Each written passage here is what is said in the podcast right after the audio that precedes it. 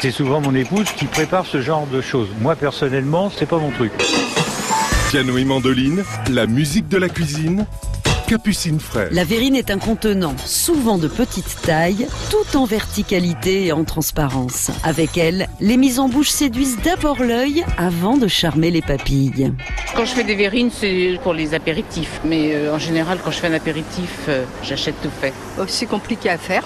Il faut beaucoup d'ingrédients. Ah oui, oui, tout à fait. Il faut effectivement préparer, couper, bien faire ses assaisonnements, puis après précautionneusement faire des couches dans sa verrine. Oui, effectivement, c'est du boulot. Mais le résultat peut être très bien.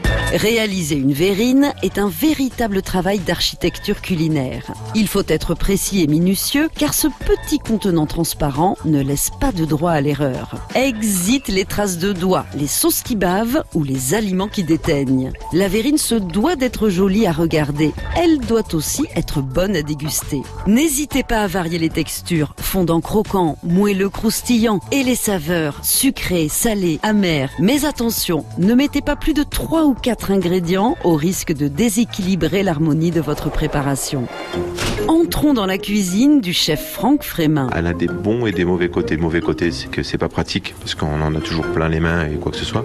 Par contre, visuellement, ça donne du volume à un plateau, ça donne du volume à un buffet. Mettre des couches avec trois, quatre fruits différents, ça a quand même une gueule sympa. Vous faites un duo de mousse au chocolat, tiramisu, euh, faites une panna cotta à la fraise tagada. euh. Pour les tartares également, c'est quand même pas mal. Un peu de basilic du jardin, une burrata avec euh, tomates du maraîcher du coin avec concombre. Rien que ça, les végétariens, ils sont aux anges. Je pense qu'on peut démarrer l'apéro. Une astuce pour remplir vos verrines proprement. Découpez un morceau de pochette plastique souple, roulez-le en cône, placez-le dans votre verrine et faites glisser vos aliments. Merci. c'est parfait, comme moi. Piano et mandoline, à réécouter et à podcaster sur FranceBleu.fr.